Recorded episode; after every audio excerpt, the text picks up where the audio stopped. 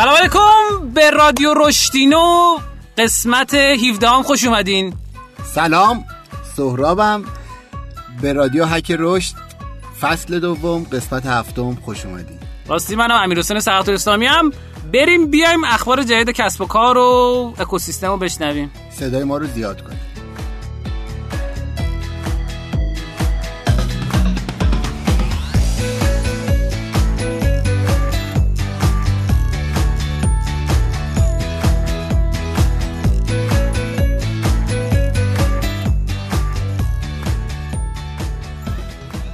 تو این قسمت ما قراره که یکم در مورد این صحبت کنیم که چه خبره تو دنیا تو حوزه کسب و کار و فلان و اینا.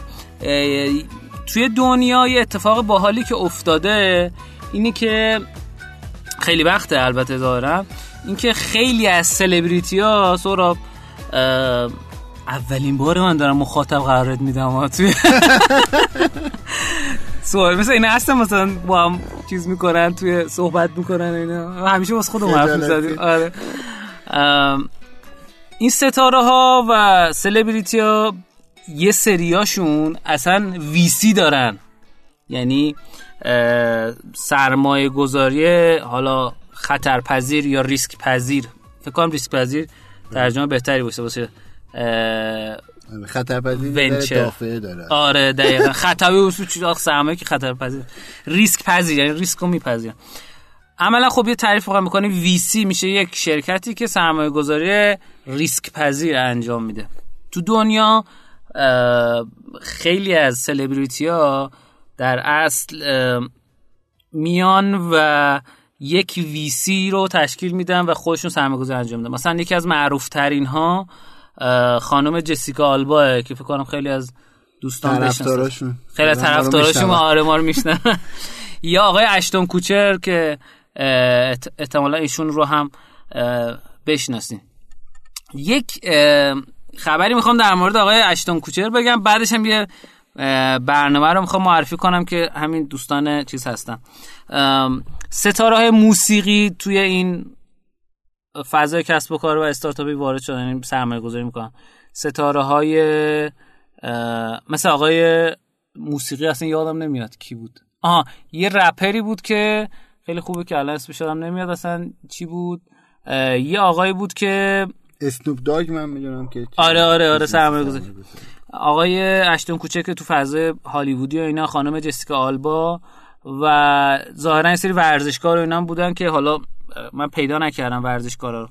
ولی یه ویسی داره آقای اشتون کوچر که توی این ویسیه توی هفته گذشته اومدن در از افزایش سرمایه دادن و یعنی سرمایه گذاریشون رو بیشتر کردن.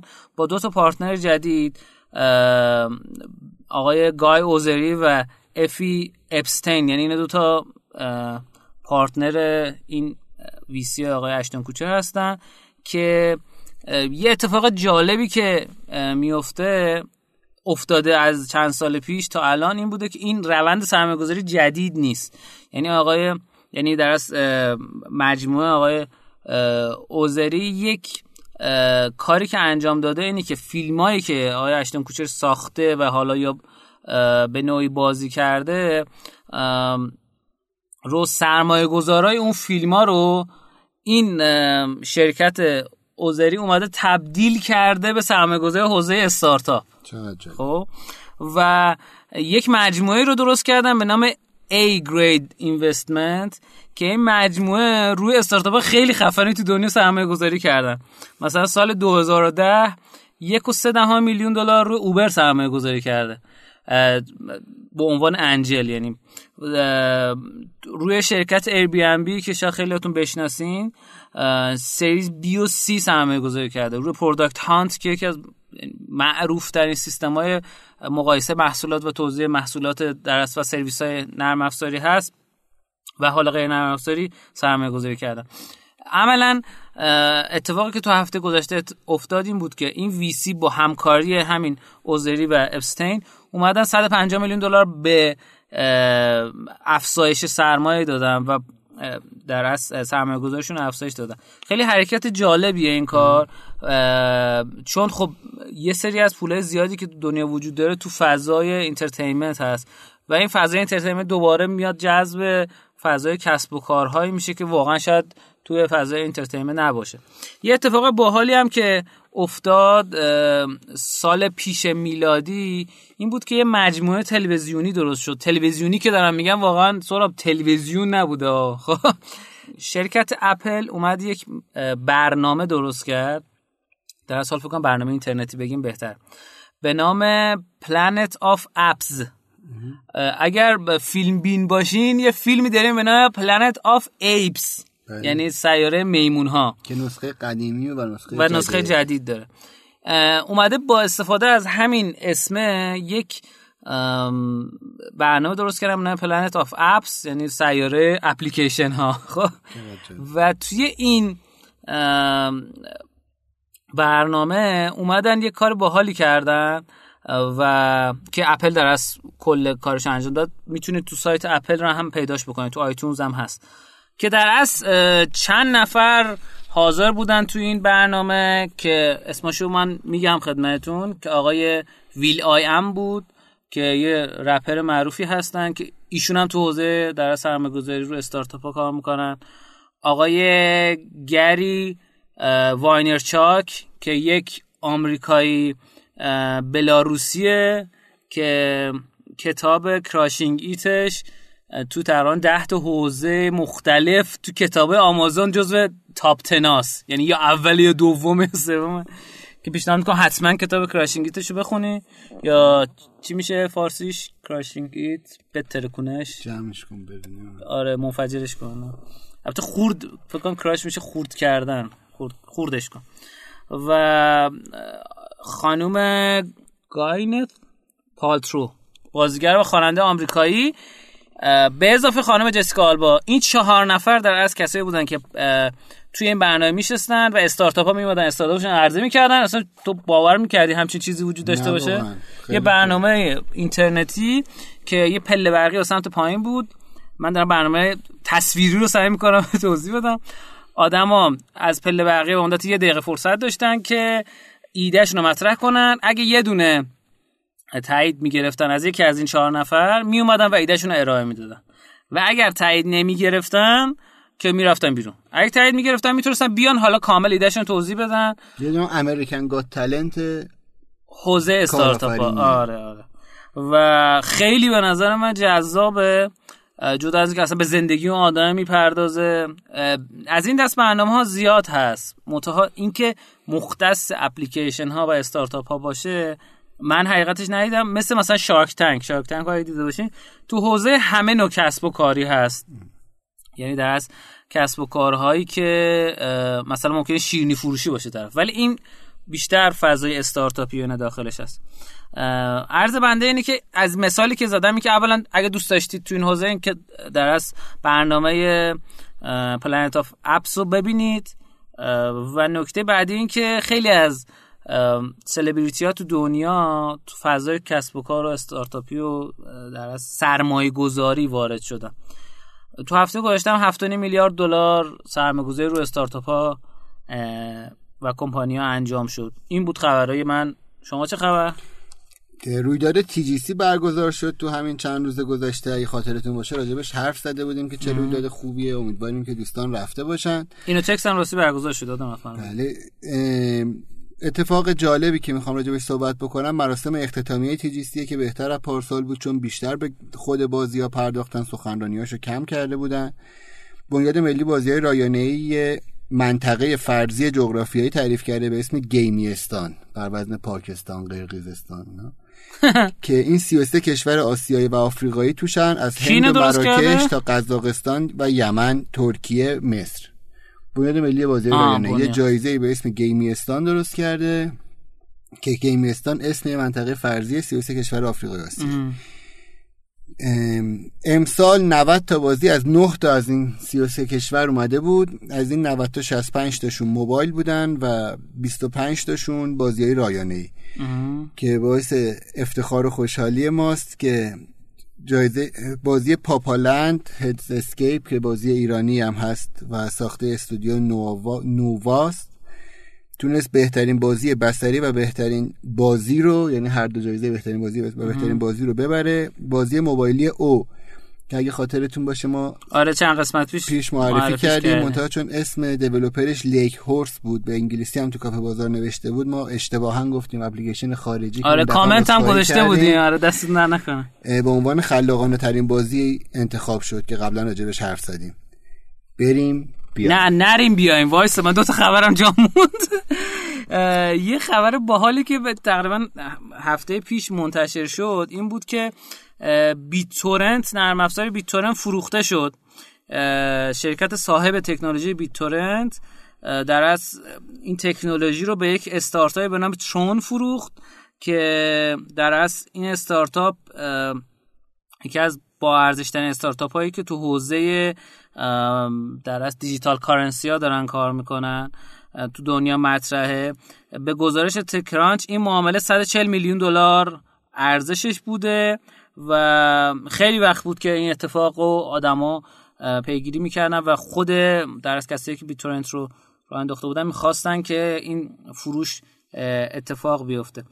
در اصل این شرکت ترون یه ارز مجازی هم داره به نام TRX که ارزش کلی خود این شرکت 3.2 میلیارد دلاره. در اصل با خریدن بیت تورنت تلاش داره که فضای بلاک چین رو گسترش بده و از بلاک چین تو چیزای دیگه استفاده کنه. همطور که می‌دونی بلاک چین فقط تو حوزه در از ارز مجازی یا digital currency نیست و حوزه مختلفی داره. حتی واسه جمع آوری داده ها تو IoT از بلاک چین استفاده می‌کنن و خیلی واقعا جذابه. یه اتفاق دیگه هم افتاد که من ببخشید اینا رو یادم رفت که زودتر بگم. سهراب جان شما زود گفتی بریم بیا. یه اتفاق با مزه دیگه که افتاده بود و من انشالله پیداش کنم ادغام اوبر و کریمه توی ترکیه. تسلط بر خاورمیانه دقیقا. اتفاق نه تو کریم توی هفتاد شهر تو فضای خاورمیانه توی ده تا کشور از جمله شمال آفریقا تا پاکستان سهم خیلی خوبی داره. از اول تو بازار هست تا مثلا دهم. کریم یه شرکتی مثل اوبر مثل اسنپ ما که خدمات ارائه میده. اوبر دید که نمی‌تونه واقعا باهاش رقابت کنه و قرار شده که برای تسلط بر بازار خاورمیانه این دوتا با هم در از ادغام بشن و تا بتونه که در در مرحله مقدماتی مذاکره است برای اینکه بتونه کنترل بیش از نیمی از کریم رو در اختیار بگیره. ولی خب نهایتا اتفاقی که میافته اینه که خود کریم روی بازار خاورمیانه ورود پیدا می‌کنه. یه چند وقت پیشم یه خبرهایی منتشر شده بود مبنی بر اینکه کریم می‌خواد وارد بازار ایران بشه. من نمی‌دونم چقدر این اتفاق افتاد ولی یعنی که چقدر این چیز افتاد. ولی من تبلیغاتشو ندیدم. تو دیدی تا تبلیغاتشون؟ آره. این دو تا خبری بود که داشتیم. بریم بیایم قسمت نکاتینو نکاتی جالب و نوده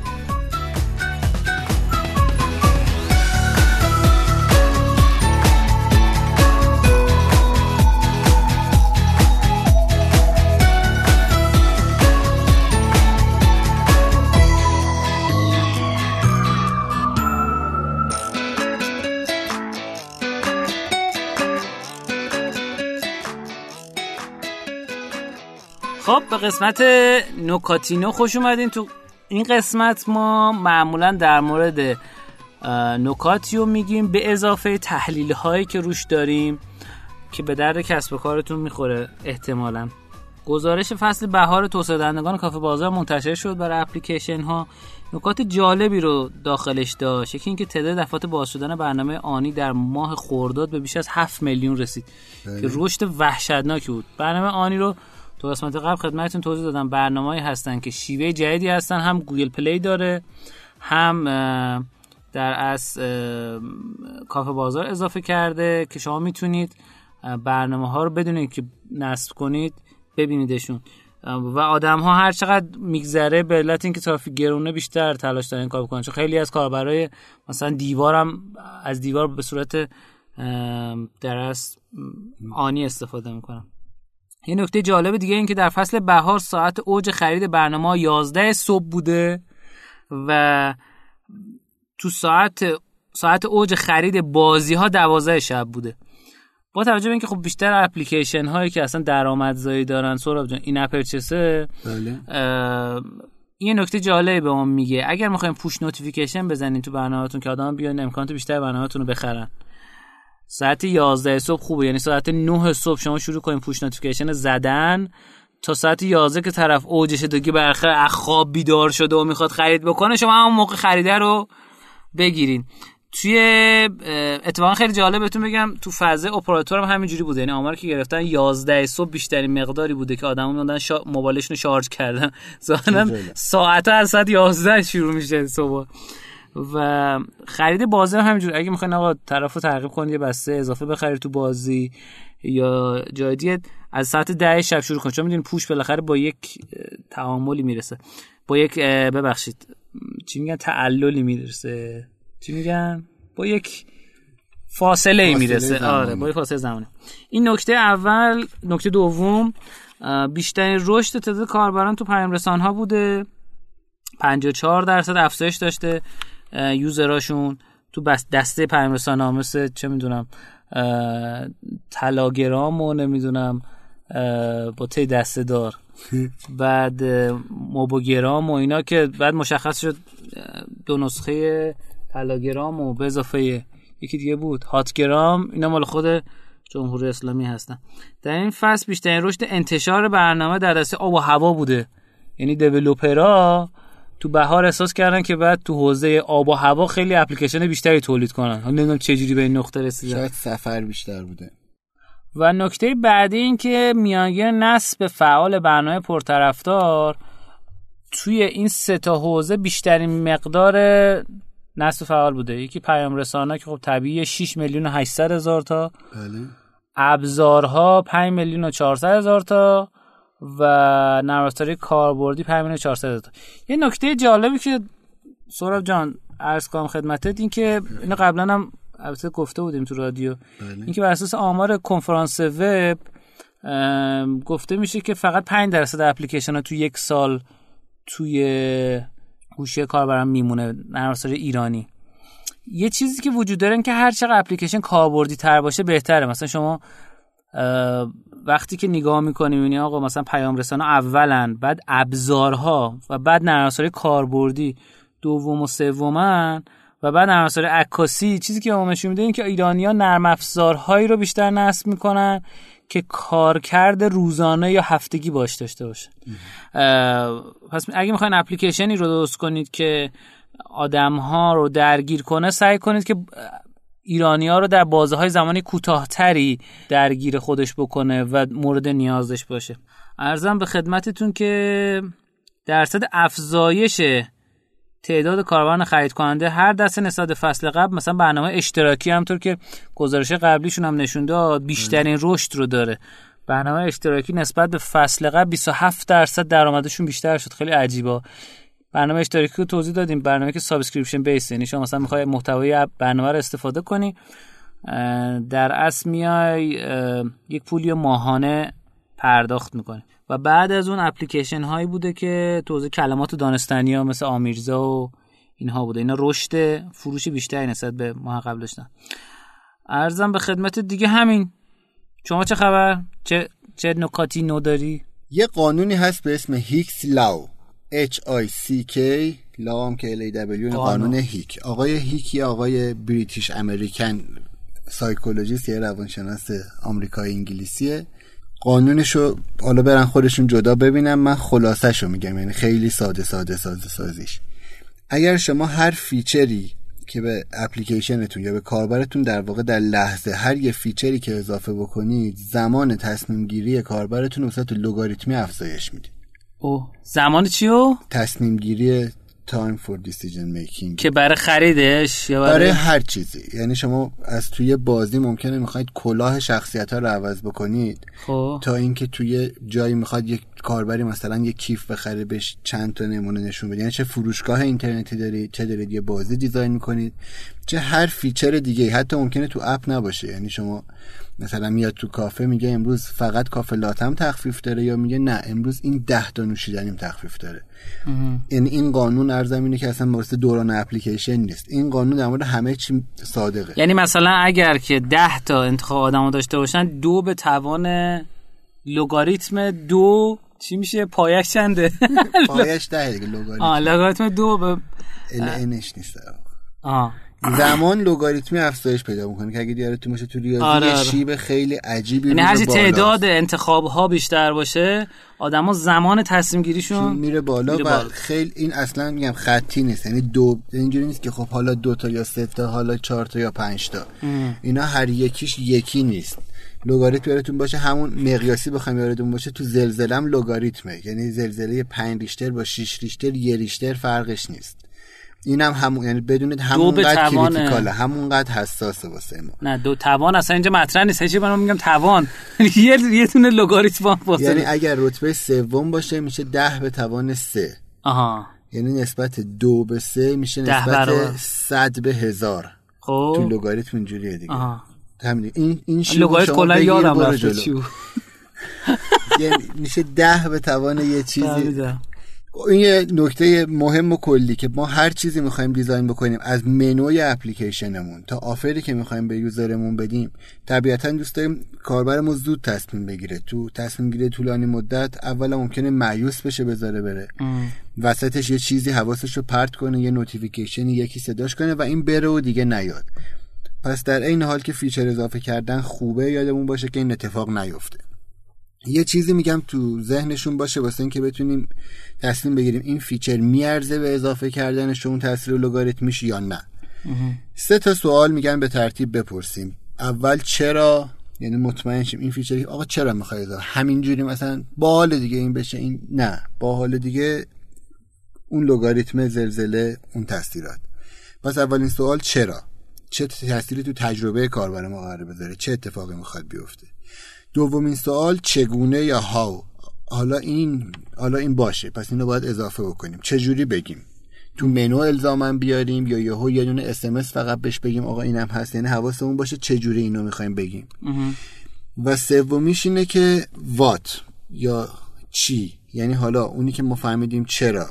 فهمیدیم چگونه می‌خوایم اضافهش کنیم. حالا بگیم دقیقا چی می‌خوایم بگیم. اگه اسمس متنش چی قراره باشه؟ اگه قراره یه pop-up بیاد تصویری باشه تصویرش چه شکلی باشه یا هر چیزی و loop همیشگی ما که می‌رسه به feedback و برمیگردیم از بالا. پس موقع اضافه کردن feature حواستون باشه. بریم بیایم. بریم بیایم. قسمت آموزینو رو داشته باشیم. یه مهمون باحالم داریم که شیره. شیره دقیقا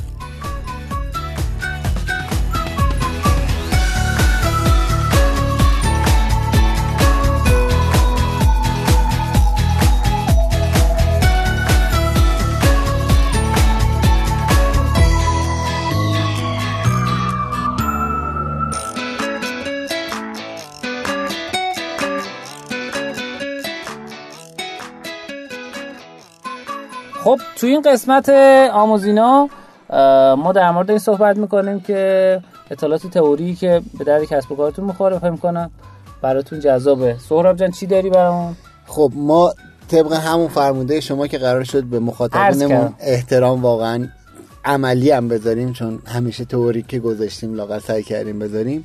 چون گفته بودم بخش بازی واسه اونایی که صرفا بحث کسب و کار و دغدغه کسب و کار دارن یه ذره جذابیتش پایین تره بررسی که کردم دیدم که طراحی تجربه کاربری یا user experience یا مختصرا UX یه بخش مشترک و خیلی مهمه توی هم business های مختلف هم توی بازی ها پس ما تصمیم گرفتیم که چند جلسه رو UX حرف بزنیم و روانشناسی که توی user experience هست توی رشدینهای قبلی هم راجع به این موضوع حرف زدیم. ولی حالا یه با یه رویکرد جدیدتر. که به درد هر دو گروه کارآفرین خالی و کارآفرین بازی ما بخوره. خب من یه چارتی رو الان متصور می‌خوام بشم از اینکه تو UX می‌خوام طی چه چارچوبی حرف بزنم و اینکه حالا همین رو بعدا ادامه میدیم. ببینید تجربه یه کاربری رو به دو بخش اصلی تقسیم می‌کنن. usability and engageability. یعنی اینکه کاربردی که داره و مقداری که آدما رو درگیر, خودش می‌کنه. که اون قسمت کاربردش که خیلی توی هر کسب و کار می‌تونه متنوع باشه. اون قسمت ولی درگیری شاید تو خیلی از جاها بازی ها و کسب و کارها مشترک باشه. حالا همون قسمت engageability یا درگیر درگیراننده بودنش باز سه بخش واسش در نظر می‌گیره درگیرانندگی. دقیقا. خب. یکی بخش emotion یا احساساته یعنی از طریق احساسی کاربر رو درگیر می‌کنه. یکی بخش روند خود اون اپلیکیشن یا اون بازیه یعنی game flow یا app flow. و یه بخشش motivation هایی که تو اون بازی وجود داره. یعنی چیزایی که باعث انگیزش کاربر میشه واسه ادامه بودن اون تو باز چه اپلیکیشن باشه چه بازی. تا اینجا یه درخت تو ذهنتون تصور کردید.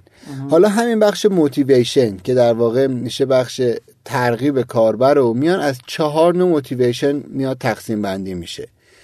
implicit یا نهان. یعنی یه motivation هایی که اون تو هست ولی خیلی هم معلوم نیست. ممکنه از انتخاب یه رنگ که واسه یه گروه آدم یا یه دسته فرهنگی جذابه. یعنی اگه می‌خواین شما اپ مثلا بزنید که مخاطب اصلیش دختران و نوجوانان احتمالا از رنگای شاید صورتی یا خانواده صورتی استفاده کنید که یه نوع motivation نهان یا implicit ه یه بخشش personality یا شخصیتیه که بحث زیادیش روانشناسیه که چون می‌خوایم سریای بعد اینو باز کنیم الان واردش نمیشم.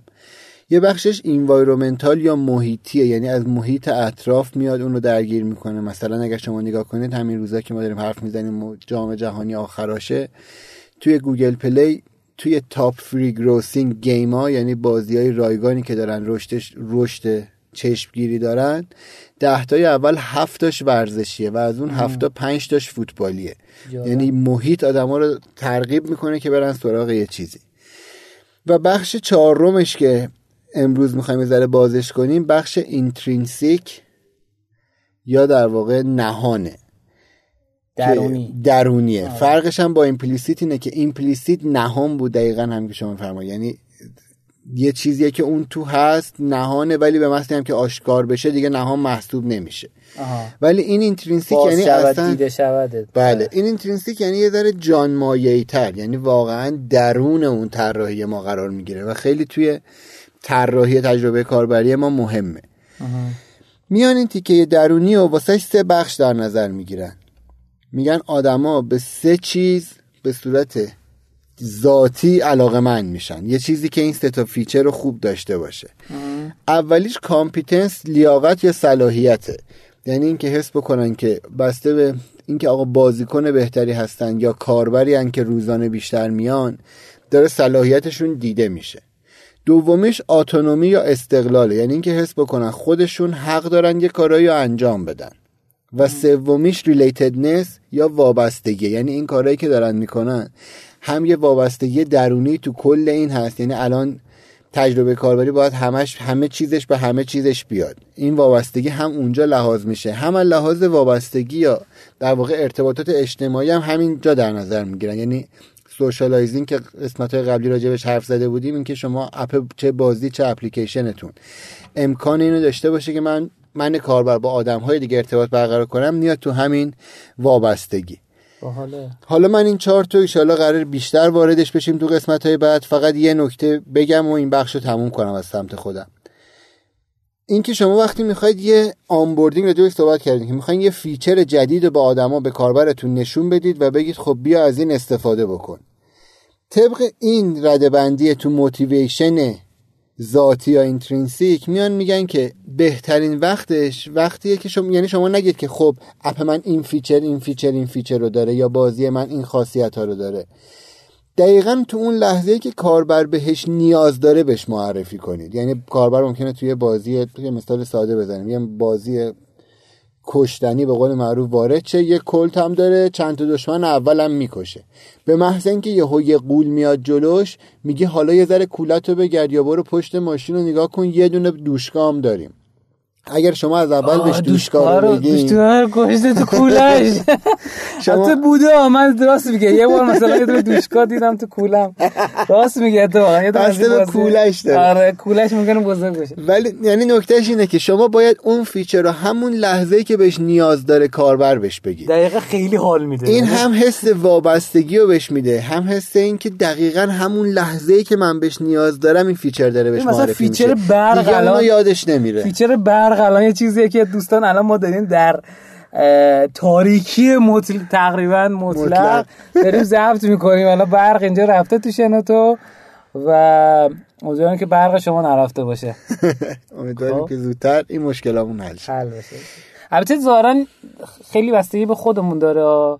من چیزی که متوجه شدم اینه که بله. مصرف ایرانی به شدت رفته بالا مصرف برق. حالا به دلیل استفاده از محصولاتی که برق زیادی مصرف می‌کنم. دوستان خواهش می‌کنم که ما هممون الان نیاز به برق داریم.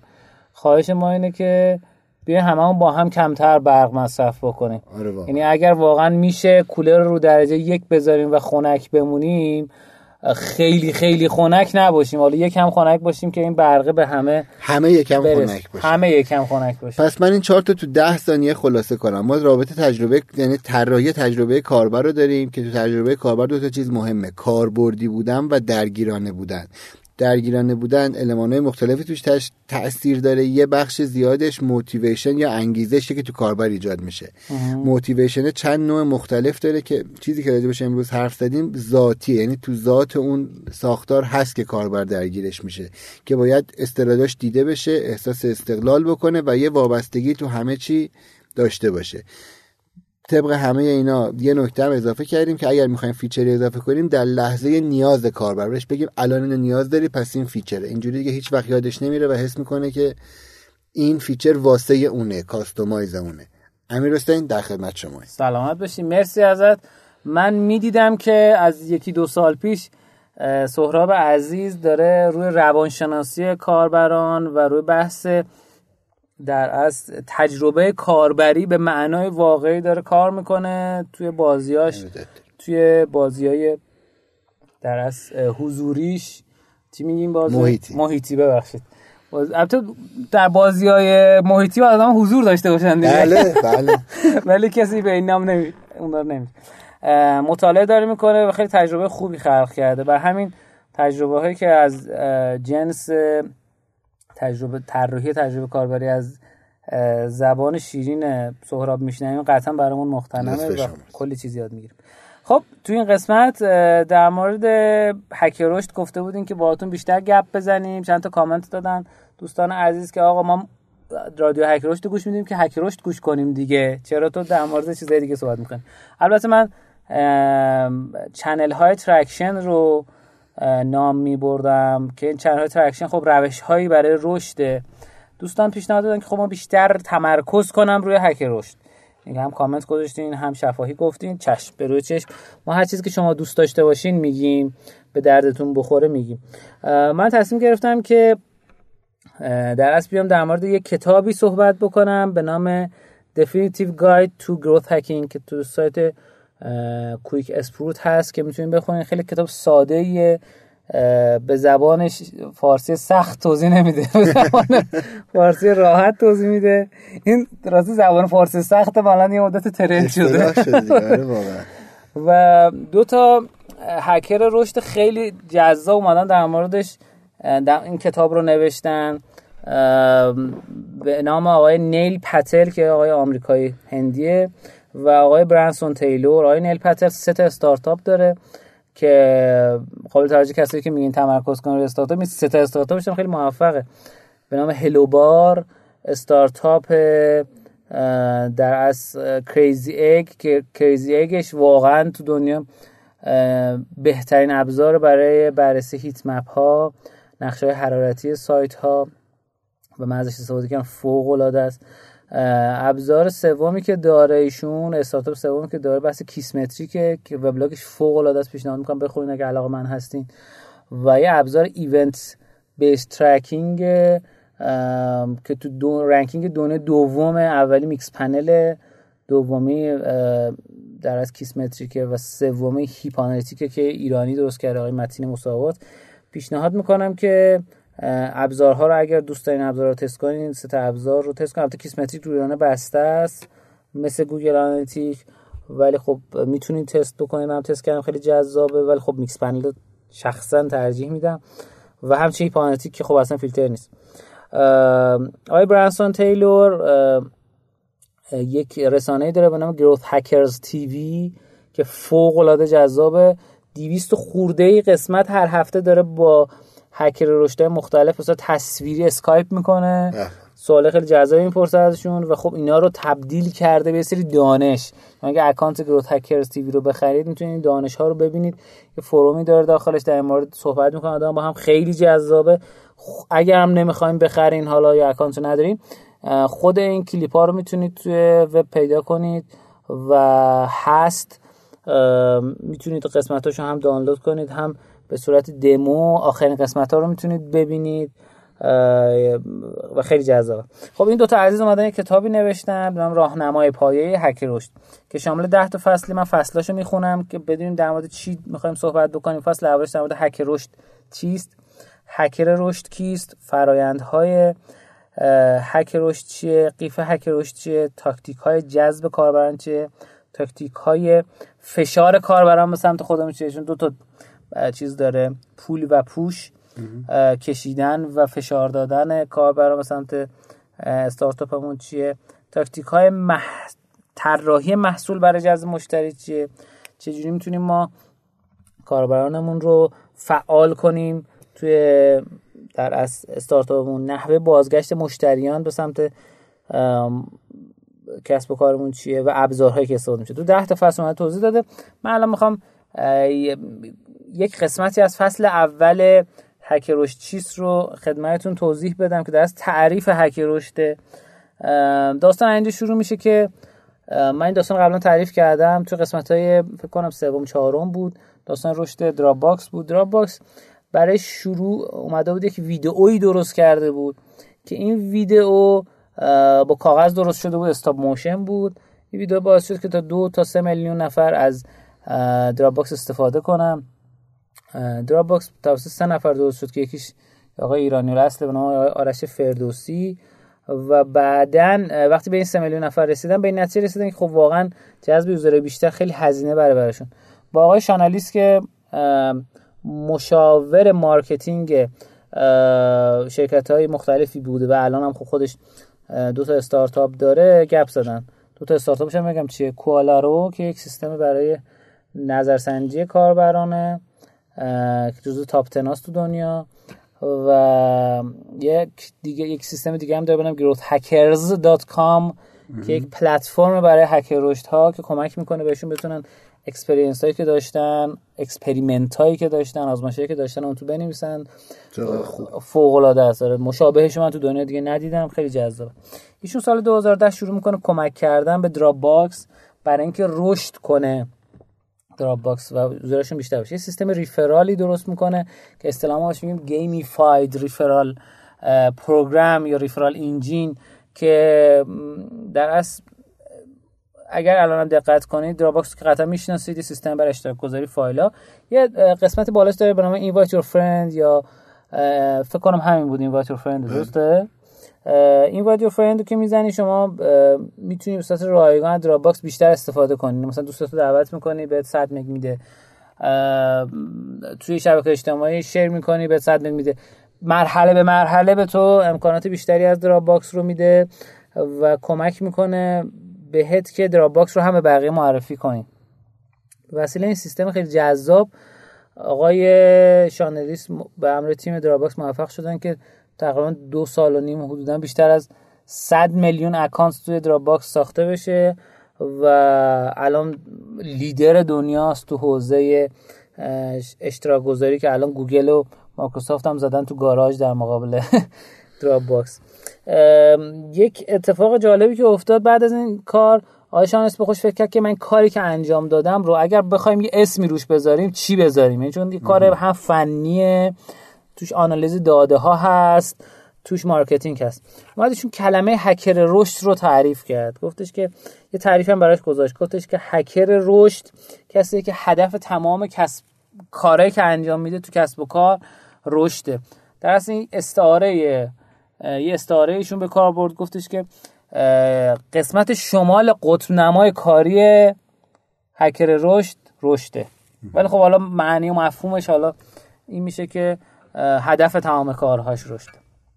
دو سال بعد آقای اندرو چن که آدم معروفی تو دنیا تو حوزه marketing اومد یک تعریف دیگه ای کرد و گفتش که هکر رشد اومد این یعنی skill اش رو تعریف کرد. کسیه که هم بازاریابی بلده هم برنامه‌نویسی. hybrid of coder and marketer تلفیق این دوتا آدم. که این در از یک دید جدیدی به ما میده. آقای اندرو چن الان مسئول رشد رایدرها تو اوبره. و چند سال بعد آقای آرون جین که ایشون هم یکی از هکر رشد معروف دنیا و هکر رشد StumbleUpon هست اومده تعریف دیگه یکی گفتش که هکر رشد یک data driven marketing تو فصل اول این کتاب یه چیز جالبی میاد میگه. میگه هکر رشد جایگزین marketing تو شرکت ها نیست جایگزین بازاریابی نیست. هکر رشد بهتر از marketing نیست. هکر رشد متفاوت با marketing نیست. یه چیزی جالبی وجوده پس هکر رشد چیه واقعا؟ بله. هکر رشد یک واحد سازمانی جدیده یه چیز جدیدیه توی سازمان ها به این معنا که میاد کنار دست marketing میشینه کنار دست با کودر و دیولوپر میشینه. برای اینکه کمک کنه بهش این رشد سریعتر و بهتر اتفاق بیفته. تو خیلی از سازمان ممکنه فاوندرها و کوفاندرها هکر رشد ها باشن ولی خب خیلی شرکت ممکنه آقا کوفاندر واقعا مثلا برنامه‌نویس شرکت باشه یا مارکتر باشه و یه هکر رشد استخدام بکنه که الان داره دنیا به این سمت حرکت می‌کنه. خیلی از شرکت ها حتی دپارتمان رشد دارن. مثلا فیسبوک الان دپارتمان رشد داره با اینکه یه میلیارد و 800 میلیون کاربر داره ولی حتی دپارتمان رشد داره برای اینکه رشدش بیشتر کنن. برای رشد بیشتر کردن چیکار می‌کنن؟ الان میان کاربرای اینترنت رو دارن سعی می‌کنن بیشتر کنن توی دپارتمان رشد فیسبوک. یا خیلی شرکت مثل هاب اسپات به عنوان بزرگترین CRM دنیا لحاظ تعداد یوزرها البته جزو top ten است ولی به عنوان یکی از بزرگترین شرکت هایی که خدمات سی ارائه می‌کنه یک VP of growth داره. معاون رشد سازمانی داره.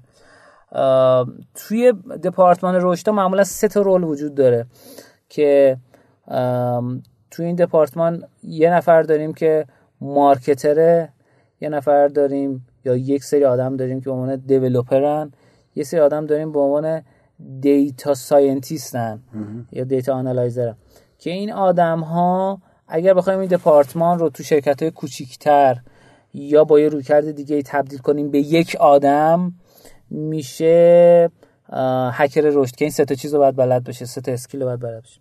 خب فکر می‌کنم برای این جلسه کفایت می‌کنه. تو فصلهای بعدی بتونیم در مورد این صحبت بکنیم که رشد واقعا کیه چه جوریه چه فرایندهای کاری داره. تا اون چیزی باشیم که شما بیشتر دوست داریم. ما اینجا تو این قسمت با سهراب عزیز خدافزی می‌کنیم. میریم قسمت بعدی. مهمانینو ما رو دنبال کنید تو شبکه های اجتماعی به نام رشدینو کامنت یادتون نره. همراه ما بمونید. هرچی بگید ما گوش می‌کنیم و سعی می‌کنیم بهترین چیزهایی که شما دوست دارین رو بهتون ارائه بدیم. حتما. ممنون همراه ما هستید. ادامه رشدینو رو گوش کنید. شاد باشید. مرسی ازت سهراب عزیز. خداحافظ سهراب. خداحافظ.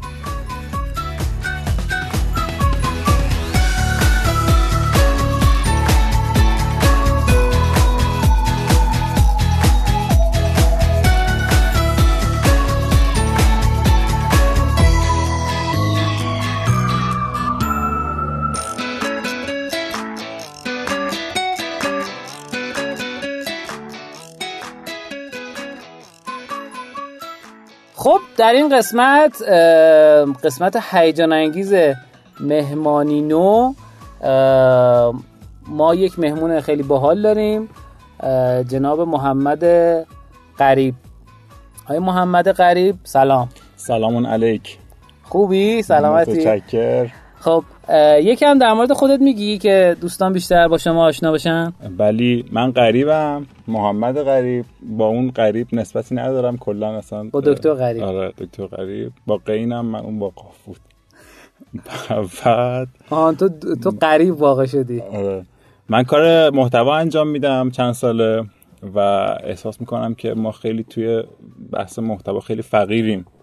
و من می‌خوام خیلی غنی کنم محتوا رو و یه تأثیری بذارم در واقع توی این وب فارسی به قول معروف. توی در واقع شرکت های مختلفی کار کردم پیک برتر بودم تخفیفان بودم چیلیوری بودم. الان یه freelancer آزاده ام آزاد خوشحالی. خب خیلی عالیه. ما این قسمت رو با محمد قریب در مورد چی می‌خوایم صحبت کنیم؟ می‌تونیم در در مورد تاریخچه صحبت کنیم یکم بگیم مثلا محتوا چی بوده کجا اومده آره آره خیلی خوبه. چرا خوبیم ما اینا. ببین اگه بخوام در مورد تاریخچه بگم خب من خب تاریخ و حالا مطالعه که کردم خیلی محتوایی نگاه می‌کردم به تاریخ وقتی نگاه می‌کردم. خب محتوا همیشه بوده از اون روز اول تاریخ بوده. فینیقی ها که رو پاپیروس می نوشتن شاید یه اتفاق مهمی افتاده اون موقع.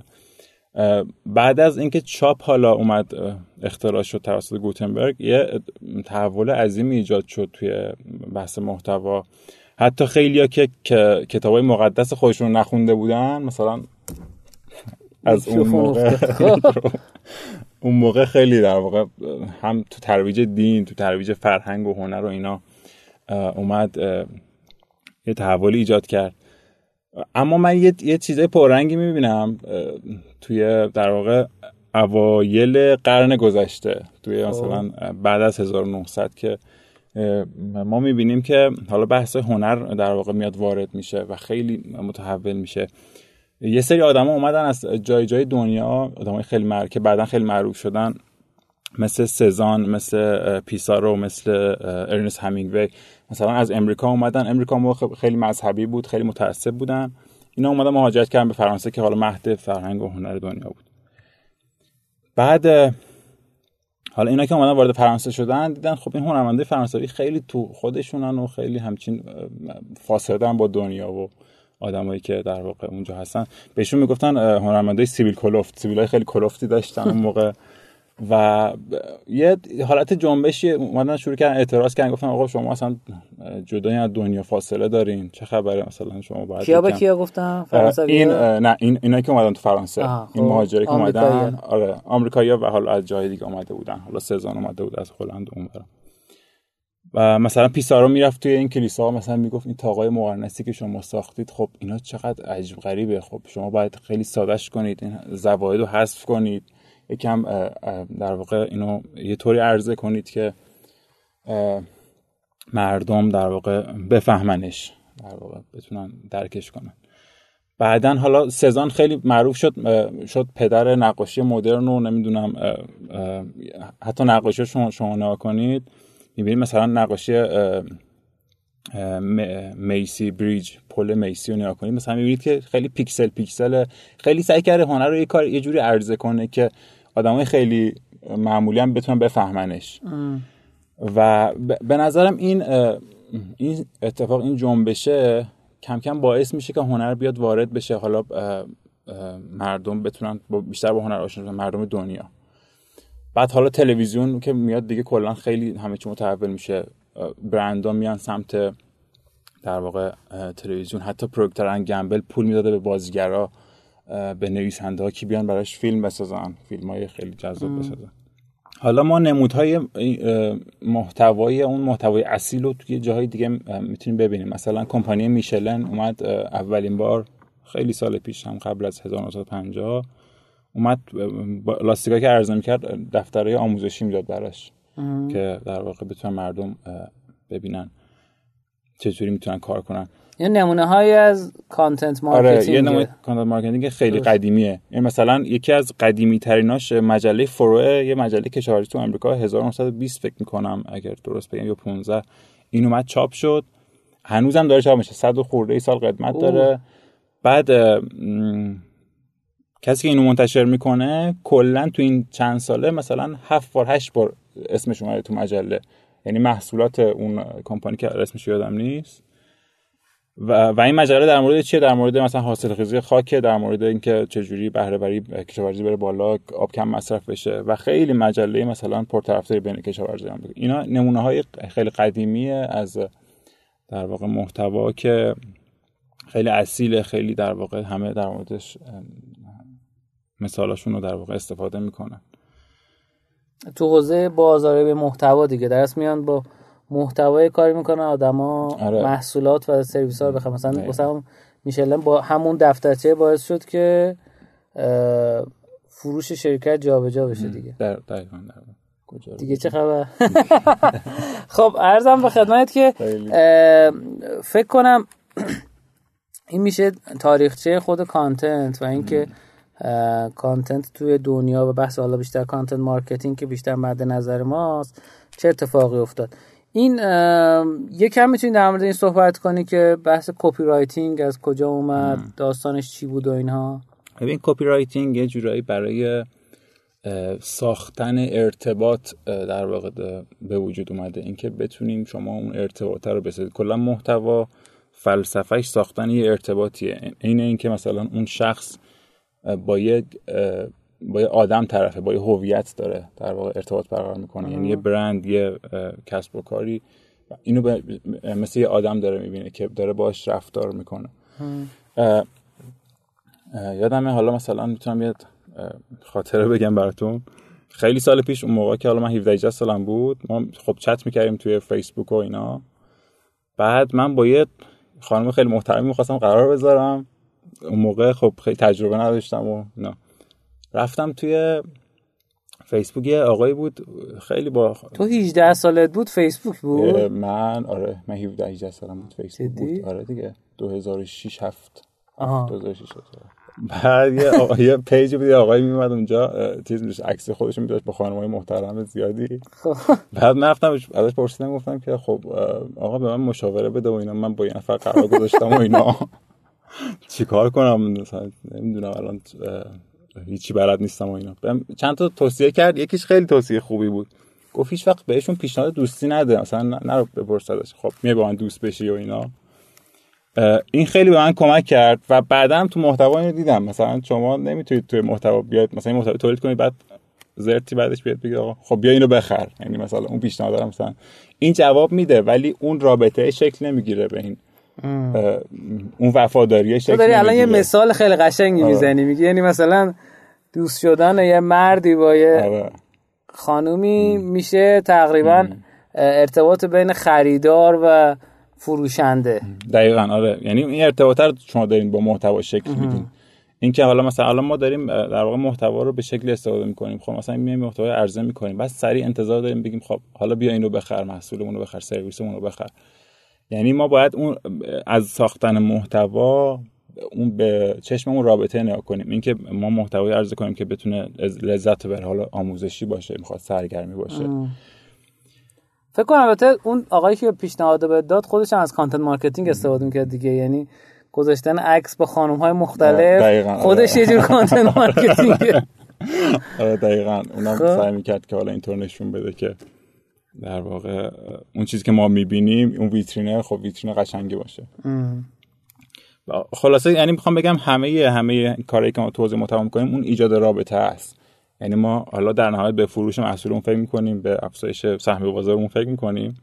ولی خب این محتوا هدفش باید این باشه که در واقع میگن که یه محتوایی بده به حالا مشتری client ت که بره به بقیه بگه که وقتی از بقیه ازش می‌پرسن که اینو چرا استفاده می‌کنی اون دلیل رو تو باید بهش بگی. مثلا بهش بگی که خب حالا محصول به خاطر اون استفاده می‌کنی. تو اون دلیل رو باید تو محتوا بهش بدی که در واقع سربلند باشه جلوی دوستاش که مثلا من اینو برای این خریدم اینو برای این استفاده می‌کنم. اون دلیل رو بهش باید بدی. یه چیز جالب من دیدم یه تبلیغی بود که کوکاکولا برای جام جهانی زده بود. نمی‌دونم دیدی یا نه. خب. که سر بازی فوتبال طرف دخترش چهار پنج نفر چهار پنج نقطه دنیا یخچالش باز می‌کنه نوشابه نیست. بودو بودو میره و از مثلا مغازه یکیشون از این دکه هایی که پول میندازی بهت نوشابه میده می‌گیره چهار پنج تا برمیگرده. بعد دقیقا همشون وقتی می‌رسن که پای تلویزیون قبلش گله زده شده یعنی لحظه گل از دست میده خب؟ به یه جمله اونجا می نویسه که من واقعا مو به تنم راست شد. نوشته که حالا مفهومش این میشه که اشکال نداره چهار سال دیگه وقت داری. خب؟ یعنی تو نوشابه رو از دست ندادی ولی چهار سال. ببین اون جمله انقدر تاثیر داره و این سناریویی که اومده این تاثیر رو می‌خواد نشون بده که من اصلا احساس کردم واقعا خب مثلا کوکاکولا و این فضایی که داره به تو نشون میده که تو داری از این محصول استفاده می‌کنی. این یعنی قد بگی آقا من از کل جام جهانی که این همه طرفدار داره تو دنیا من بزرگترم خب؟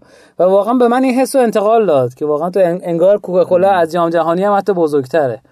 این به نظرم این تاثیر متن و سناریو توی آره رسوندن انتقال این پیام. تو حالا این تو حالا سناریو نویسی تیتر نویسی و اینا دو تا کلید هست. یکیش بحث اورژانسی بودنشه یکی بحث کمیاب بودنشه. اینکه ما این حس رو القا کنیم که خب این محصول این سرویس کمیاب به این راحتی ها بهت نمی‌رسه.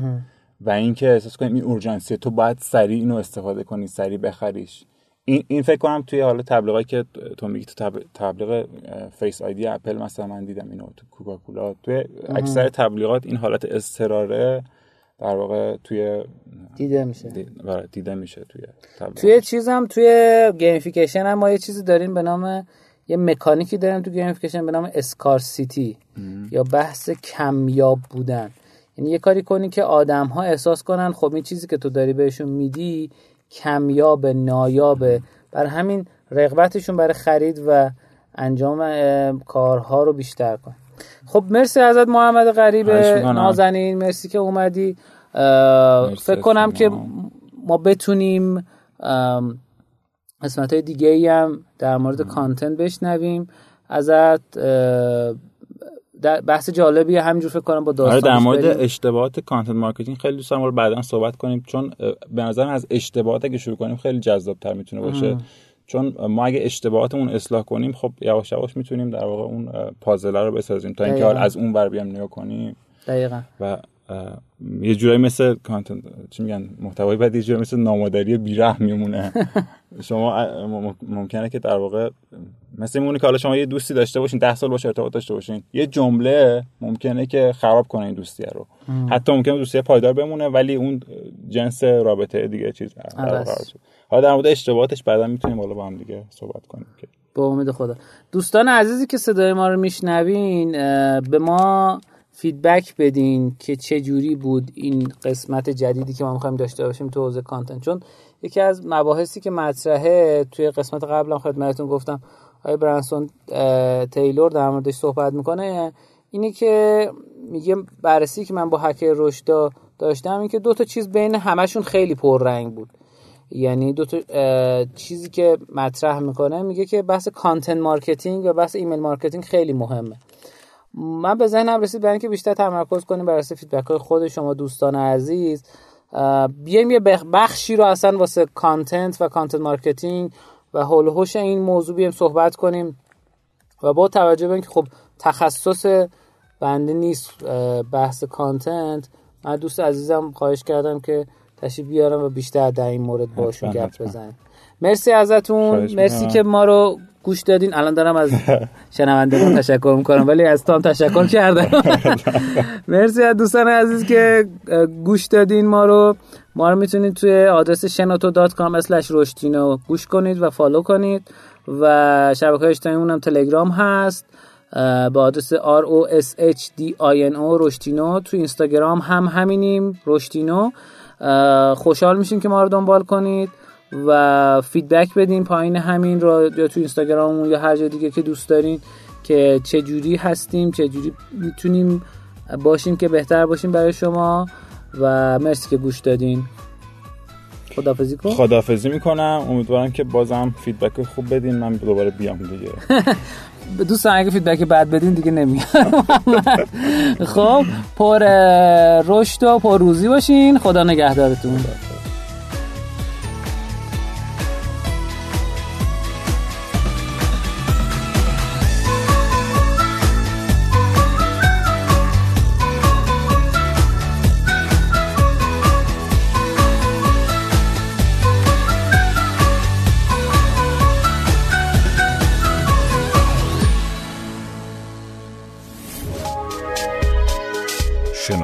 سرویس اشتراک گذاری فایل های صوتی www.shenoto.com